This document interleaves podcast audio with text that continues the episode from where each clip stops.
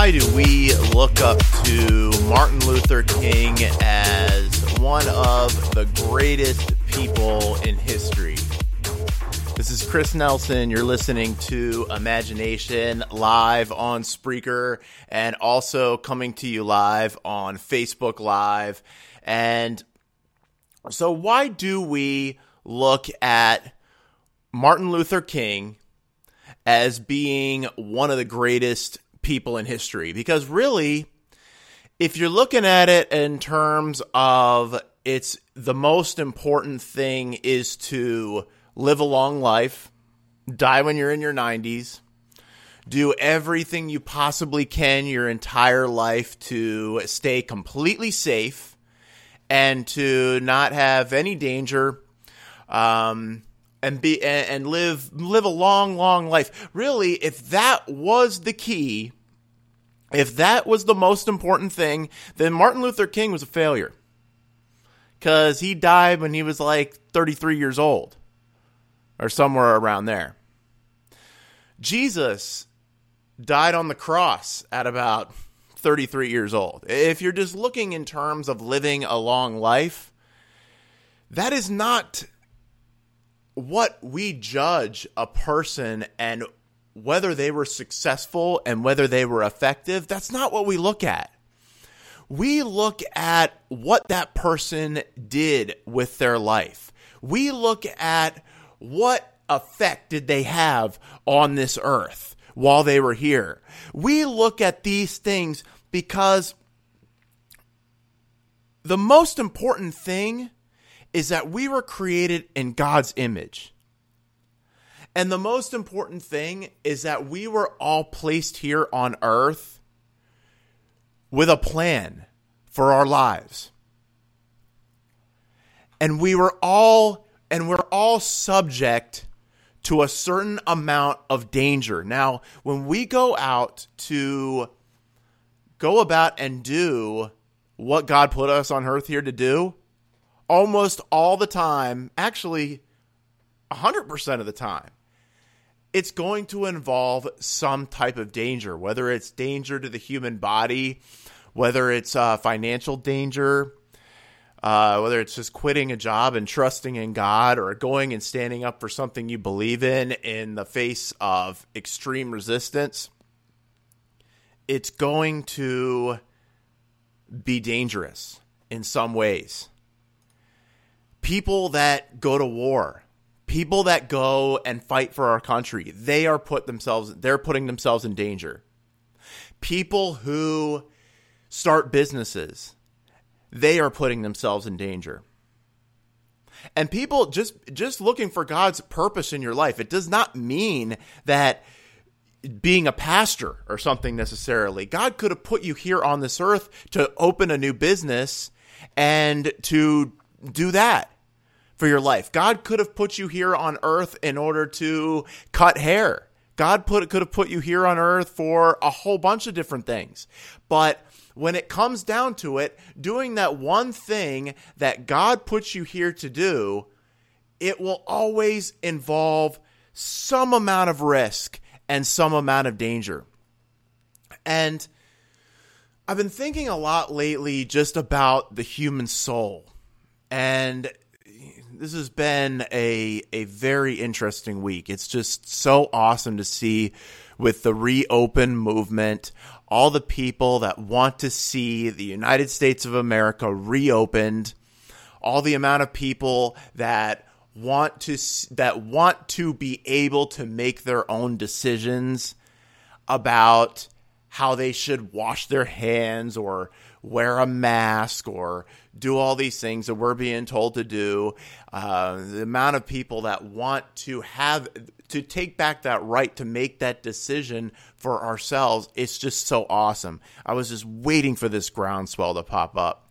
But what's great is I've started another podcast called the Reopen America podcast. You can find it here on Spreaker and in other places.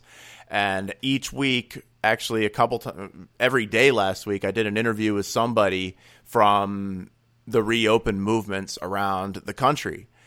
And we were at a rally yesterday, did a live podcast from there. But this gives the opportunity to, I want to focus on the spiritual part of the whole thing and I really want to to dig deeper into this. And Second Corinthians three seven says, "Now if the ministry that brought death, which was engraved in letters on stone, came with glory, so that the Israelites could not look steadily at the face of Moses because of its glory."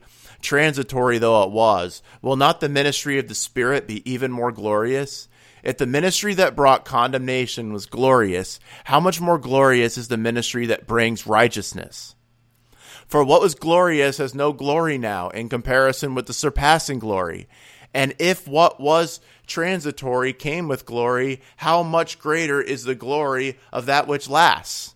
I know it's it's it's crazy what he's saying here, but what he's saying here is that the, the law of Moses that uh, the Israelites were living by just brought condemnation and death because they couldn't live up to it. It was this constant frustration. I keep trying to do these things, but I can't do them. I, I keep, uh, th- these are the things I want to do, but what I end up doing is the opposite of them. And the law just continuously showed them that they were rotten human beings and couldn't get things right and couldn't do things right. And it really ultimately then led to death. But then what the surpassing glory is is the glory of Jesus Christ. That we don't have to live up to that law anymore. And then it goes on to verse 12. Therefore, since we have such a hope, we are very bold. We are not like Moses, who will put a veil over his face to prevent the Israelites from seeing the end of what was passing away. But their minds were made dull for to this day the same veil remains when the old covenant is read. It has not been removed, because only in Christ is it taken away. Even to this day, when Moses is read, a veil covers their hearts. But whenever anyone turns to the Lord, the veil is taken away. Now the Lord is the Spirit, and where the Spirit of the Lord is, there is freedom. And we all, with who who with unveiled faces contemplate the Lord's glory are being transformed into his image with ever increasing glory, which comes from the Lord, who is the Spirit. There's a lot there. And what is so, when it comes to reopening, there is, I've seen something bigger from the beginning with the whole virus thing and then the all the worldwide shutdowns that were coming and people that were saying that we shouldn't be going out and even something even something like going to the beach. Well you don't need the beach or going to the gym. You don't need the gym. And it got into these people telling other people what they do and don't need. Why do you think exercise exists? Why do you think the beach exists? Why did God give us beauty here on earth? Why is there beauty here on earth? And why are we allowed to why are we allowed to have fun? Why did God could have created us all these cookie cutter, identical cardboard cutouts of each other, but he created everybody to be different. He created people with certain senses of humors. He created people with uh, no sense of humor. There's a lot of them out there. Uh, he created all sorts of different people. He gave us enjoyment where we we have we can enjoy ourselves. He gave us laughter, and laughter is so great. Do you know that with these shutdowns, actually in some of these laws, public laughter is banned? Well, you might laugh and germs might come out and we live in a dangerous world. Because on the other side of that, there's all this enjoyment and all these things and all this stuff that we can do. But then on the other side of that, there's danger. You know, when you go in the ocean, you can get bit by a shark. You can get into a car accident. Nobody likes this car accident comparison, or some people don't have a problem with this car accident comparison. But uh, it's there are a lot of dangers out there. So why is it that we we live in a world that has all these that has a whole bunch of good, a whole bunch of enjoyment, a little tiny taste of heaven, but then there's also all these dangers out there. There's there's certain there's risks involved with just about everything. And bringing it back to Martin Luther King, should our ultimate goal be the maximum number of years we can live at Earth. Now, this goes back to ethical questions and things like utilitarianism and John Stuart Mill and stuff like that. Uh, but because there's, there's a real ethical thing, and it's what's great is Ethic, ethics professors, if they're being intellectually honest at any secular university, will tell you that there is no system of ethics outside of there being an existence of God. There's, there's no, none of the other ethical systems that have been put forth, um, utilitarianism, pragmatism, all these things, none of them uh, can, at the end of it, there's always the question of why. Why? So without God, it's really impossible to have a, a proper ethical um, you know construct. But the th- when it comes to things like this, so there's enjoyment and then there's danger.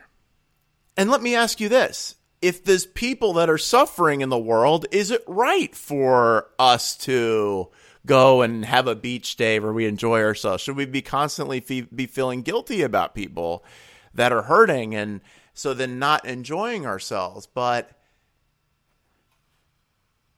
you know, in uh I'm going to paraphrase, but in Ecclesiastes, Sol- Solomon puts it well that basically the best I can do, everything in life is meaningless. So the best I can do is to just enjoy my the fruit of my labor, enjoy my wife until I die. Dave, uh, here, here's a good one. David when he came back with the Ark of the Covenant, he was dancing and laughing and having fun and, and enjoying himself. And uh, Michal, Saul's daughter, who was one of the people that he married, got all upset like, how could you be dancing around like that in front of everybody after uh, all the things that people have been going through? You know, how could you be doing that? That's wrong. And my answer to the question is this we have a spirit. And that spirit is something, this is what separates us from animals. That spirit is the way we were created in God's image. We have the ability to to go out and, and start a business and earn money. We have the ability to uh, to create. We have this creative, artistic um, uh, ability that that takes risks, and then we also have the ability to enjoy the fruits of our labor and enjoy ourselves, and then laugh and have fun and interact with each other socially. And I saw from the beginning that everything in these worldwide shutdowns has been aimed center right at the human spirit and crushing it and killing it. Now, the question is should we be willing to have the human spirit crushed in order to save, let's say, 10 lives? Is it worth everybody? Is it worth, let's see, 30,000 people having their spirits crushed to save five lives? Uh, that's that's a real question. is it worth if um 10 lives will be saved, is it worth ruining 300,000 people financially? This is the question because some people say yes. Some people say, yeah, it is. Well, as long as it's not their spirit. But some people say no. The bottom line is therefore, since we have such a hope, we are very bold. We are not like Moses, who put a veil over his face to prevent the Israelites from seeing the end of what was passing away.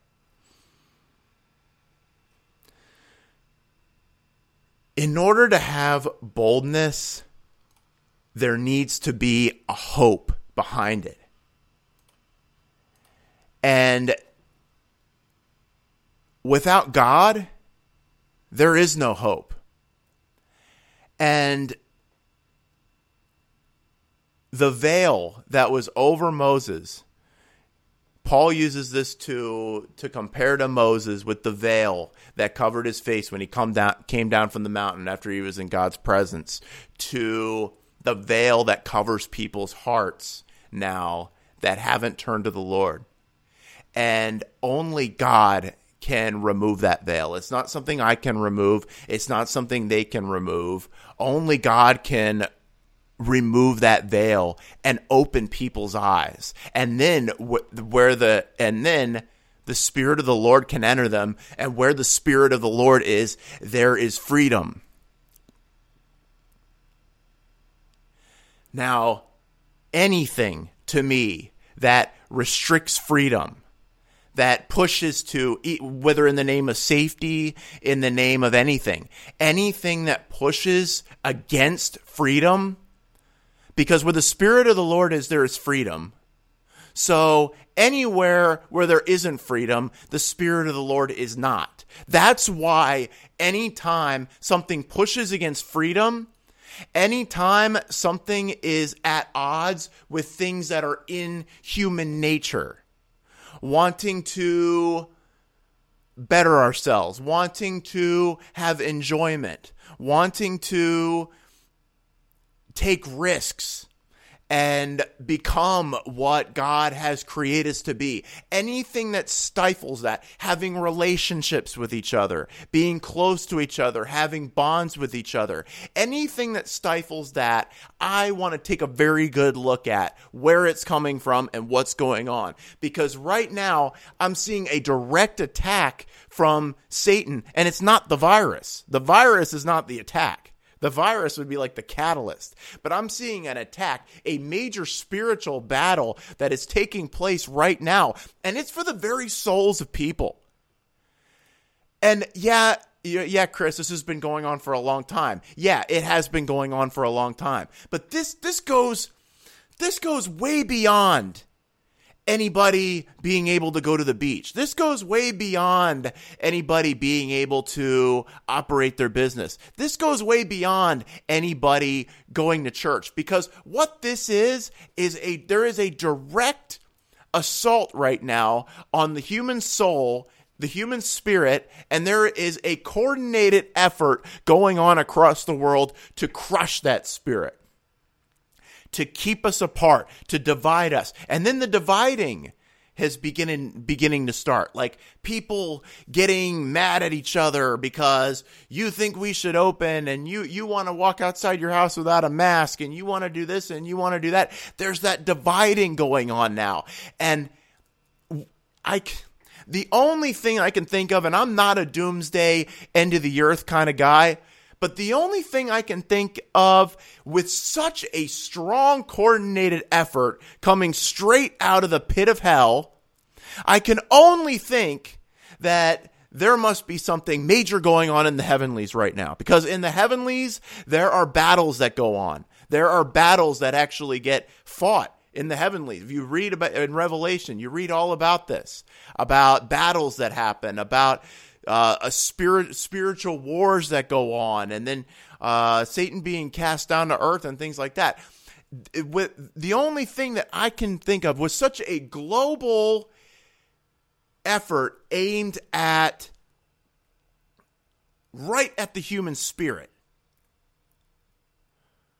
Because it's not our, it's not in our nature to be stuffed in our homes. It's not in our nature to be not social with each other. It is not in our nature to be to have masks on. These masks that you can't see people smile anymore. Look, I look beyond the okay, yeah, the germs and stuff, blah blah blah. I look beyond that. You can't see people smiling now. All you see when you walk around the store is down faces just a dour, sad atmosphere. No laughing, suspicion of each other. This isn't the Spirit of the Lord. This is, and, and I know people, oh, people will say, well, you're not being scientific. You're being, I mean, this is about germs. This is about not spreading the virus. I don't believe, buy that for one minute. These masks are designed to cover your smiling face. That's what they're for. All right, call me crazy. Fine. I can take it. After all the things that I've been called over the past couple days for going to that rally, I can take a little bit of, you know, call me crazy. But banning laughter, keeping you from going to church, cover your face so you can't smile. No smiling at people, no hugging people, no shaking hands because we had um, oh three more people died today of the virus. Don't you know that? Uh, people die of things every day though.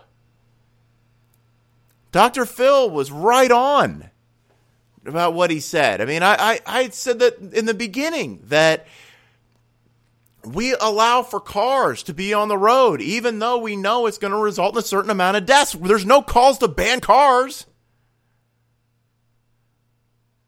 And I, I see the the you know the the you know people are coming out that like to impose their will on other people and and and uh, oh well you need to be doing this and I'm going to report you for that and and this is and and that's wrong and and and I I just I just see this coordinated effort right now coming straight from the pit of hell and it's going straight against the human spirit. Straight against the human spirit and and I see I don't look at at cause effect. When when when there's something going on I don't look at oh oh well well look look this is what's causing all this. I look at the result. I look at I don't when when a, a policy comes out, a political policy comes out, I don't look at the intentions of it. I look at what happens because of it. And then I look at what happens because of it, and I assume that's what that person that passed that law or whatever wanted to see happen. And right now, you're getting a great little socialist utopia out there. People are angry. People have a lot of anxiety. Your fun has been outlawed all over the place pretty much. Well, you shouldn't be having fun anyway, because after all, people are dying. So, uh, who are you to have fun? and I see a lot. Uh, and oh yeah, your face is covered, can't smile, can't laugh, and ninety eight percent of businesses are closed. I mean that that's like what you're seeing right now is is a great little communist utopia out there. So, and then it's like, okay, well, we're doing this for the virus, but I, I'm not looking at that. I'm seeing the end result, and I'm thinking, okay, this must have been by design. You don't think that Satan works that in in the minds and the the spirits of the political people that have not given their lives to Christ? Absolutely, he does. You don't think Satan works at, oh, Satan loves working in Hollywood and the entertainment industry. And the only thing I can think because I, we're beyond this. You all you have to do is look at the look at the numbers and do the math yourself. Don't listen to the news media and their their um, graphics that have like fire behind. It's like the coronavirus, and like fire is coming up behind it, and dun dun. You know, don't and then there, don't look. Don't look at all that. Okay, just put that aside. I, I don't know why anybody looks at that anyway. Um, but just go to the website, look at the numbers, and do the calculation, and you'll see that it's it's not adding up. So the only question that makes sense now is if they if if they're continuing this shutdown and continuing what's going on, which is oppression, then that's and and these results are mass misery. That must be what the people that are putting this forward want to see happen. Why would you think otherwise? But let me put the hope at the end, okay? Because where the Spirit of the Lord is, there is freedom. And the veil has been put pulled across a lot of people and I and there doesn't need to be a, a reopening of the economy or a reopening of the uh, the beaches and things like that there needs to be a reopening of the world's eyes. And I see a great reopening just on the corner. It's already happening now. And we need to get closer to Jesus Christ than we ever have before. Right now is the time to be on our knees. Right now is the time to be seeking God more than we've ever sought God before. And uh, th- there's almost there's almost a part of me that uh, I want to say glad for all this, but you know, there's uh, something's being awakened in people all across the world, and something big is going on. And the time comes down right now. This is not about Republican, Democrat, or Libertarian, or communist or this comes down to good versus evil. This comes down to whose side are you going to be on? Are you going to be on the side of God or are you going to be on the side of the world? Which is huge. You can see it. You can see it clear as anything right now the spiritual battle that's going on. I don't see how anybody could not see the massive spiritual battle that's happening right now. And the it's it, the time has come for a decision of whose side you're going to be on. Because right now you can go running into the arms of God. And you know what? This this was something something that something drove me away from God. I'm uh um I'm in recovery from alcoholism. I've had struggled with a lot of suicidal thoughts in the past. I, have um, struggled with deep, deep depressions and uh, and bouts with intense despair. And uh, the every time the the answer was always just running into the arms of God the Father because He's there. And I resisted Him so much because I didn't want to be like this guy. I didn't want to be like that guy. Oh, that guy is fully surrendered to God and he's a weirdo. I don't want to I don't want to be like that. But God did not have a cookie cutter plan for everybody. God has a specific plan for you. He made you a certain way. He made you with desires. And those the and the and and I'm not talking about the fleshly desires, which is everything. Everybody's got fleshly desires. These are the desires that the animals share with us. The the sins of the flesh, those fleshly desires, those things are that's not what I'm talking about. Why do you think God made you the way you are? Why do you think God made you to love the beach? Why do you think God made you to love music? Why do you think you're like that? Why do you think God made you to like to talk? Why do you think God made you the way He did? Because He created you and knew what time you were going to be born in, and and created you with a plan that you would be able to uh, to carry out that plan. But that's up to you whether you're going to do it or not. But if that that's what kept me wanting to not be fully surrendered to God. But I know that He has a a plan for you. He has a plan for me. And a lot of times that gets revealed in troubling times. And it takes risks. And it takes standing up for what's right. But you know what? When you have God on your side and you know you're walking in His will, then what those criticisms and that that that anger that comes from people and that resistance that will come th- from the enemy through people it just doesn't affect you as much when you know full well that you're walking in God's will. So, Father God, I just pray for everybody who is listening to this show right now, God. I just pray that they completely seek you and their will. And then I pray that you will bring that fearlessness that you promise and that freedom that you promise and that hope that you promise and that boldness that you promise that comes with your spirit. I pray right now in jesus name that that comes into everybody's life right now who is saying this prayer with me right now. I pray that in jesus name. Amen this is chris nelson. Thanks for listening